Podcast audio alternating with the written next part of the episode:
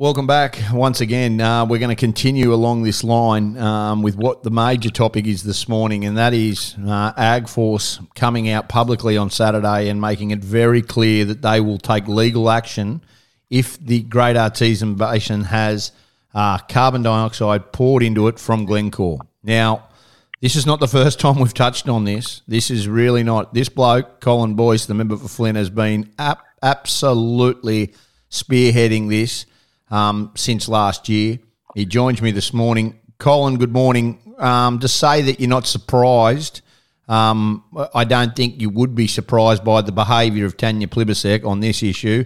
But gee whiz, we're getting to the serious point right now, and it is a really, really important week for the Nationals and for the agricultural sector to try and get this amendment revoked from 2022.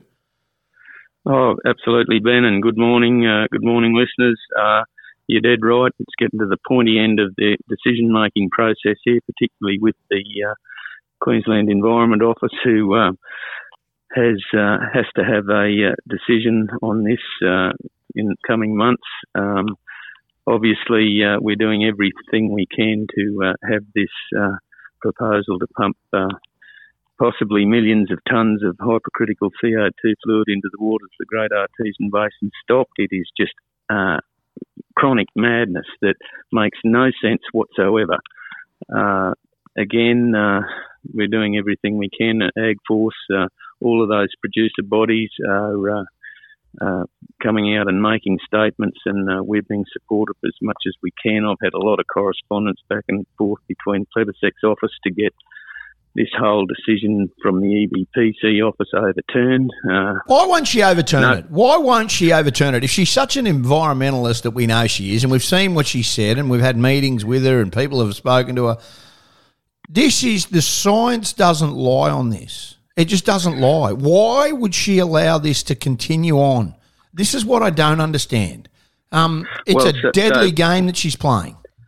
Uh, absolutely, and it makes hypocrites of them all, including the Greens. So, just for the uh, benefit of the listeners, uh, the uh, uh, EPBC office and uh, the regulations do not offer any protection to the waters of the Great Artesian Basin unless they are affected by coal or gas mining operations. And this is why we moved those amendments late last year to the EPBC Act to in, enact the water trigger in respect to uh, carbon sequestration into uh, water aquifers, and it was rejected both by the government and by the Greens. Are you serious? Why would they reject yeah. it? The the Greens well, rejected it. The woke rejected it.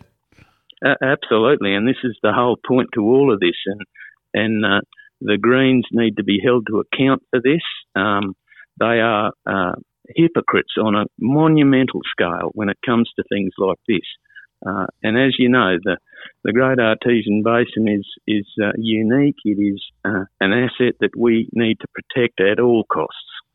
Unbelievable. I, I, I am absolutely blown away by the fact that this has even got to it. How frustrated are you, Colin? I mean, you, you were the one who took the hit up on this early. I mean, you had people reaching out to you with deep concerns.